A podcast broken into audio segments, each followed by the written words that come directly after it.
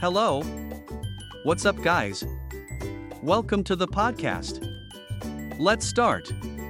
Restoring hope after the flames, the essential role of fire damage restoration.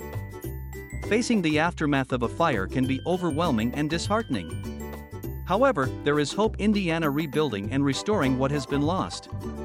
Choosing the right fire restoration contractor is a crucial step in this process. If you find yourself in such a situation, consider the following key factors for fire damage restoration experience and expertise. Look for a fire restoration contractor with experience in handling similar situations.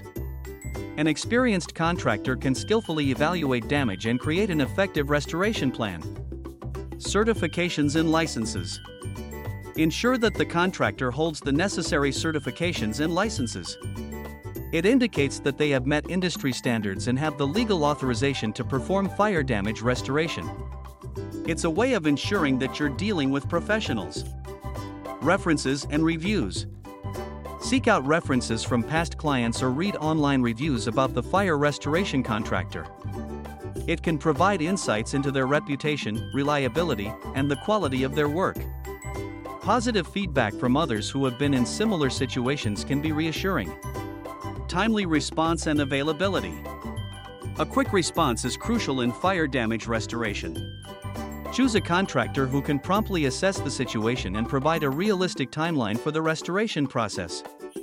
Availability and a sense of urgency can make a significant difference in minimizing further damage. Environmental considerations. Consider contractors who prioritize environmentally friendly practices. Choosing a contractor who considers environmental impact is responsible, given the diverse materials and chemicals involved in restoration. At Sell Fire Damaged House Connecticut, we understand the significance of this decision and emphasize key factors to consider. The process involves more than just repairing physical damage, it's about restoring lives and providing a sense of security.